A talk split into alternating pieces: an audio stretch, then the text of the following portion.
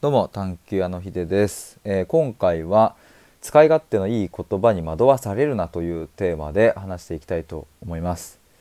あのちょっと今回は収録なんですけれどもあのちょっと久しぶりだなと思いながら実は今日の日中かいつかに、えーと、ライブをしたんですけれども、まあ、そこで、えーとこのうんと使い勝手のいい言葉に惑わされないっていうことについて触れたんですけれどもこれやっぱ改めて大事だなと思いましてで僕がとっても対話をしている時に大事にしている視点なので、まあ、これちょっと改めてシェアできたらいいなと思って収録を撮っています。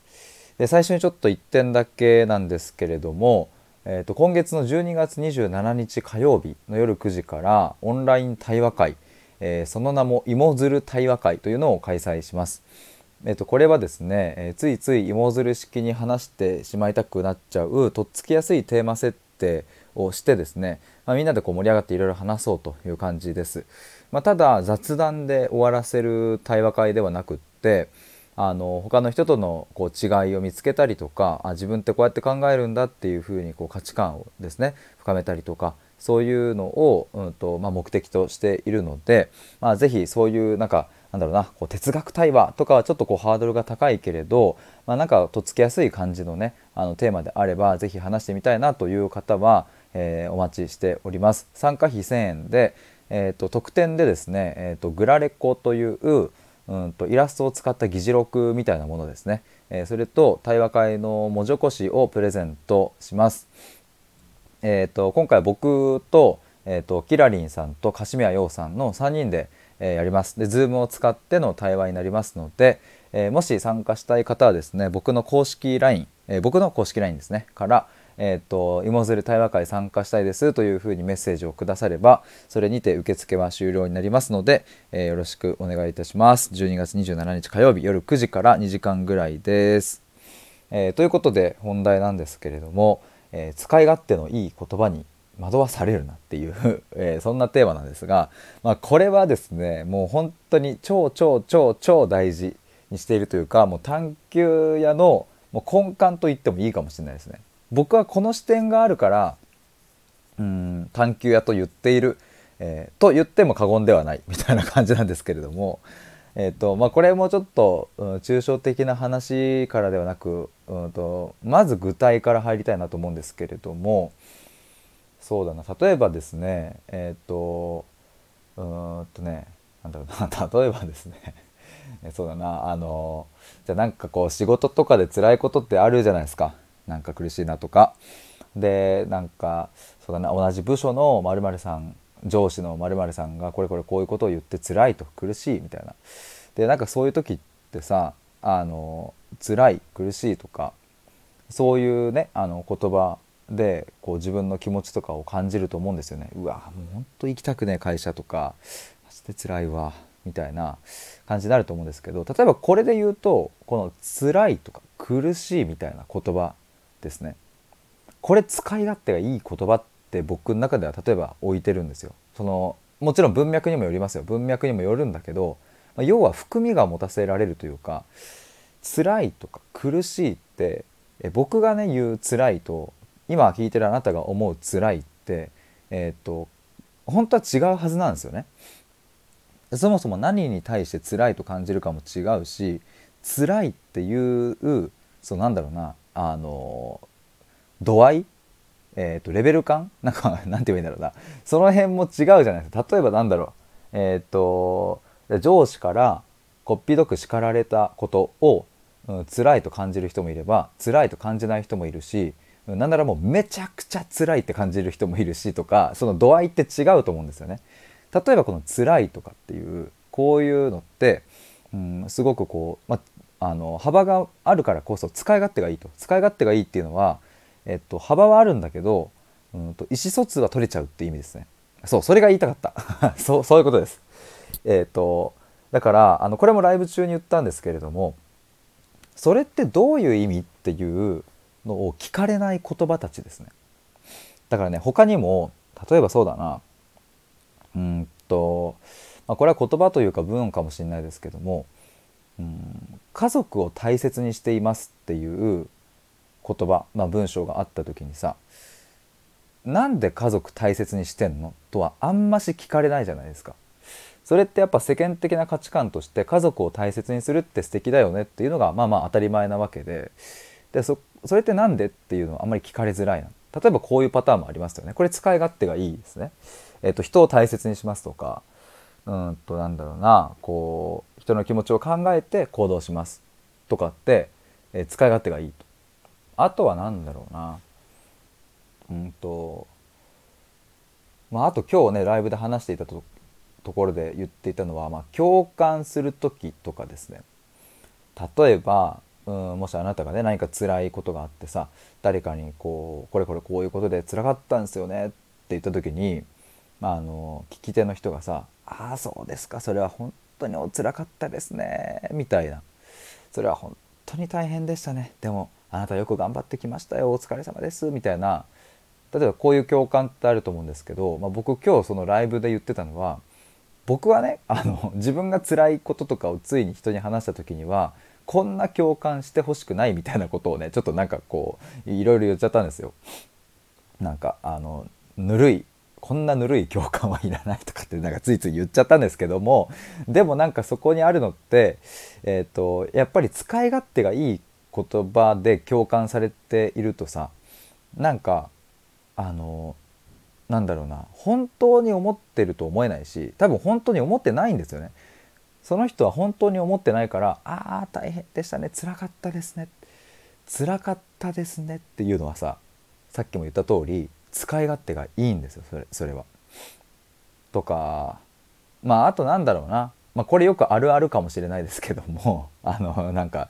例えばあの誰かさ友達の恋人？友達がさ例えばカフェでさ「ねえねえ恋人ができたんだ」って言ってさで見てよみたいな私の彼氏あまたは俺の彼女見てよみたいな感じで写真を見せてきた時にさこうなんてリアクション取ればいいんだろうってあるじゃないですか皆さん一度や二度あると思うんですよね。その時にさ皆さん使い勝手がいい言葉を選びますよね。優しそうだねうわお似合いだねとかなんか例えばそういうのあると思うんですよ。で別にこれが僕はダメって言いたいわけじゃなくってえーと、要は今言ってきたような使い勝手のいい言葉っていうのは、まあ、間違いなく存在するっていうことですね。でこれ大事なのはその人と人とのコミュニケーションにおいてこの使い勝手のいい言葉に惑わされるなっていうのもあるんですけれどもなんか今回ね強調したいのはこれ自分自身自分がうんとその言葉使い勝手のいい言葉を用いて自分で思考する時にこそ気をつけてほしいなというかそんなことを思うんですよ。だからなんかこうさっきのように例えば辛いなっていうことがあればうわ苦しい辛いっていうふうにいやもうほんとやだってなっちゃうんですけどそれもすげえわかるんですけど何が辛いんだろうとか何が苦しいんだろうとかどうして辛いんだろうとかそういうところに視点を持っていかないとこの使い勝手がいい言葉に思考が飲み込まれてしまうっていうそういうことが起きるんですよね。だからあの要は解釈っていうものが、うん、広げられれば広げられるほど広い解釈ができればできる言葉ほど でいいのかな？広い解釈ができる言葉であればあるほどこの思考っていうものが濁ってくるんですね。だからそのそうじゃないうんなんかこうもうちょっと限定的な言葉であるとさなんだろうなあのそこまでのこう解釈云々の話ではないんですけれど。でもやっぱりねなんかこう自分でこう物事を考えてたりするとさついついうんなんかそこにとらわれちゃう。あそうだこの例も出しておいたら分かりやすいのよく言いますけれども自己肯定感とかですね。自己肯定感高めなきゃってなった時にさそもそも自己肯定感という漠然としたものを高めようとしている時点でそれは答えが出ないくなっちゃうんですよね本当は。だからまずやるべきことはどうしたら自己肯定感高まるかなではなくって自己肯定感って自分にとってどんな意味があるのかを考えることそっちにの方がよっぽど重要であるんですよね。これ使い勝手がいいんですよ。自己肯定感が低いな自分はっていう言葉ってめちゃくちゃ使い勝手がいい。いろいろ包括できちゃうので、まあ、それで語れちゃうんですよね。自分って自己肯定感が低いという言葉でなんか大体収まっちゃうっていう。それが割と危険というかあの危険というかまあ抜け出せなくなる。うんなんかこう思考のループなんかそうぐるぐるに入っちゃうなという感じがして。ちなみに今聞いていただいて皆さん自己肯定感って何だと思いますかっていう。是非そういうの考えて、えー、見てほしいなって思ったりします。でもちろんなんかそれってその定義をしたからあのじゃああなたはそれねみたいなことを言いたいわけじゃなくってこれ考えることに意味がある。自己肯定感。自己って何？え自分のことでしょ。それはそうなんですけども自己って自分ってじゃあ何って話なんですよね。どう捉える？自分を。自分って誰なんだろう？みたいなことです。だし肯定感っていう。肯定感って何？何ですかね？肯定感って。肯定する感覚。感覚のことですか？え何だろう？自己肯定と自己肯定感って違いますかね？どうなんだろう？違う人もいれば違わない人もいると思うんですよ。でもこれを考えることに意味がある。で例えば僕だったらですねそもそもですが自己っていうこの自分この私っていうこの対象つかみどころがないこの対象をですねえっ、ー、と肯定するっていうもうそもそもそのロジックが僕の中にはないんですよね。なくなった。だってなんか自己この人間という、うん、この生き物を肯定するとか否定するとかっていう物差しでは測らなくなった。まああの自分にねこの自己肯定感という言葉で話しますけど自分のことを肯定するとか否定するというふうな解釈がなくなったんですよね。もちろん自分に対して例えば幻滅したりとか「うわやらかしたわしくったわ」とかそうやってなんか悔しいとかなんか「うわやっちゃった」みたいなことでなえたりとか落ち込んだりとかまあそういうことはありますよ。それはある全然あるし多分今後もずっとあると思うもし将来僕に子供ができてさなんか子供とのコミュニケーションがうまくいかなくて落ち込むとか絶対あると思うんですよそういうのは。ただそれは落ち込んでいるっていうああショックだっていう。でなんかそれがあった時に自己を肯定できなくなるっていうあのそのロジックはもうないんですよ、ね。だって自己ってこの僕私人間って、えー、肯定する対象ではないから否定とか肯定する対象ってさいろいろあると思うんですけども例えば意見をね肯定するとか意見を否定するはあると思いますよ。で人間そのものって自己を肯定したりとか否定する対象では僕はないんじゃないかっていうのが僕なりの考えなのでなんか自己肯定感という概念は、うん、なんか消えていった感じですね。例えばでもこれもいろいろ考え方があると思うんですよ。僕はこう考えた。僕はね今言った通りに考えたけれど、まあ、もしかしたら、えーと来年には考え方僕変わってるかもしれないしとか今聞いている皆さんも自己肯定感という言葉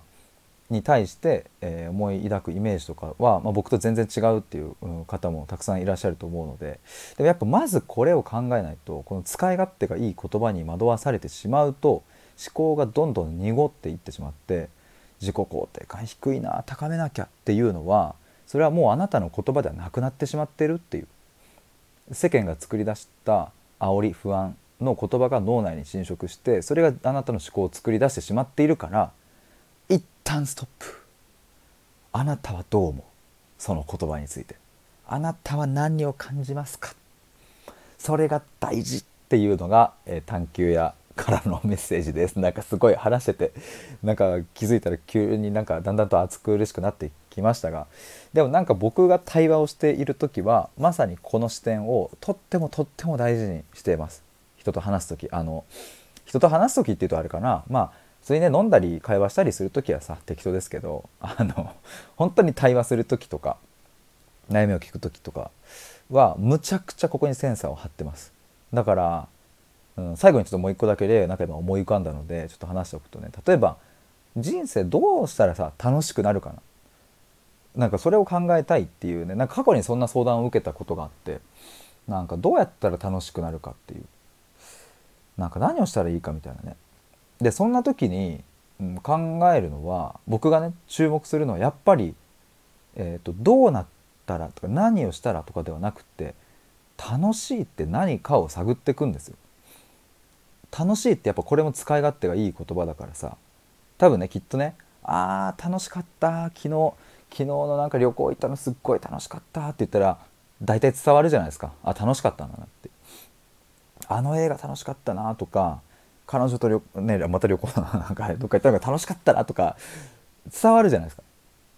でもこれ伝わってるようなんですよ。伝わってるようで実は伝わってないし実はうんと言っている本人が楽しいっていう言葉を正確に捉えていないっていうケースが全然あるんですよ。そもそもだってさ皆さん楽しいって何だと思います？楽しい。それはあれですよ。あのカラオケ行ったら楽しいじゃんとか友達と飲んでたら楽しいじゃんとかいやいやそういうことじゃなくってそもそも楽しいって何か別の言葉で説明してくださいって言われた時にパッて出てきますかね。多分そんな瞬時には出てこないと思うんですよ。で僕もそんな瞬時には出てこないんですね。でも言葉ってそういうものだなっていう。瞬時には出てこない。でも僕たちは楽しかった。楽しいという言葉で意味をやり取りしているような気になっているし、うん、自分の楽しいというものを語れているような気になっているんですが実は楽しいっていう言葉では全然捉えきれてないものがある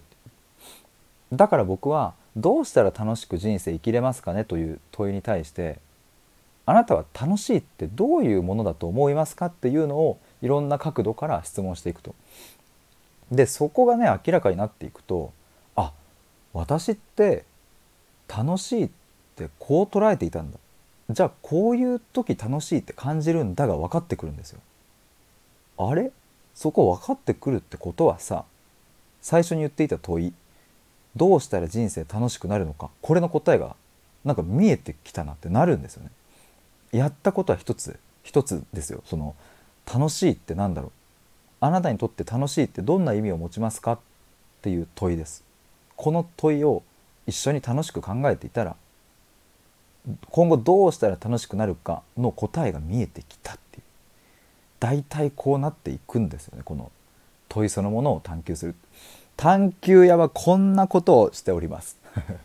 っていうのがあのちょっと今日言いたかったんですけれどもなんか今日いろんな例を交えながら